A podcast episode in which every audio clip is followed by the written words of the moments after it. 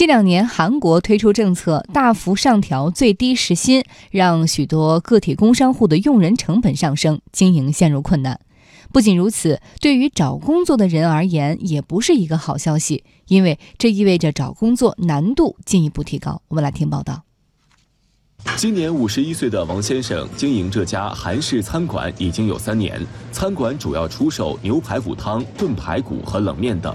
因为位置不错、价格实惠，王先生拥有一批固定的老顾客。但是近年来，周边开了好几家相同类型的餐馆，竞争激烈。加上从去年到现在，韩国的最低时薪累计上涨了近百分之三十，人力成本大幅上升，王先生感觉到了巨大的经营压力。为了节省开支，他辞退了店里的两名服务员，从上菜、整理餐桌到结账，都是他自己承担。不少韩国餐饮、零售行业的个体工商户反映，随着最低时薪的上涨，再加上店铺租金、原材料成本居高不下，利润空间被急剧压缩。去年年底，韩国个体工商户协会针对一万家个体工商户进行了调查显示，每家商铺平均每月的净利润仅为二百六十九万韩元，约合人民币一万五千九百元。经营状况的恶化，让很多店铺不得不关门歇业。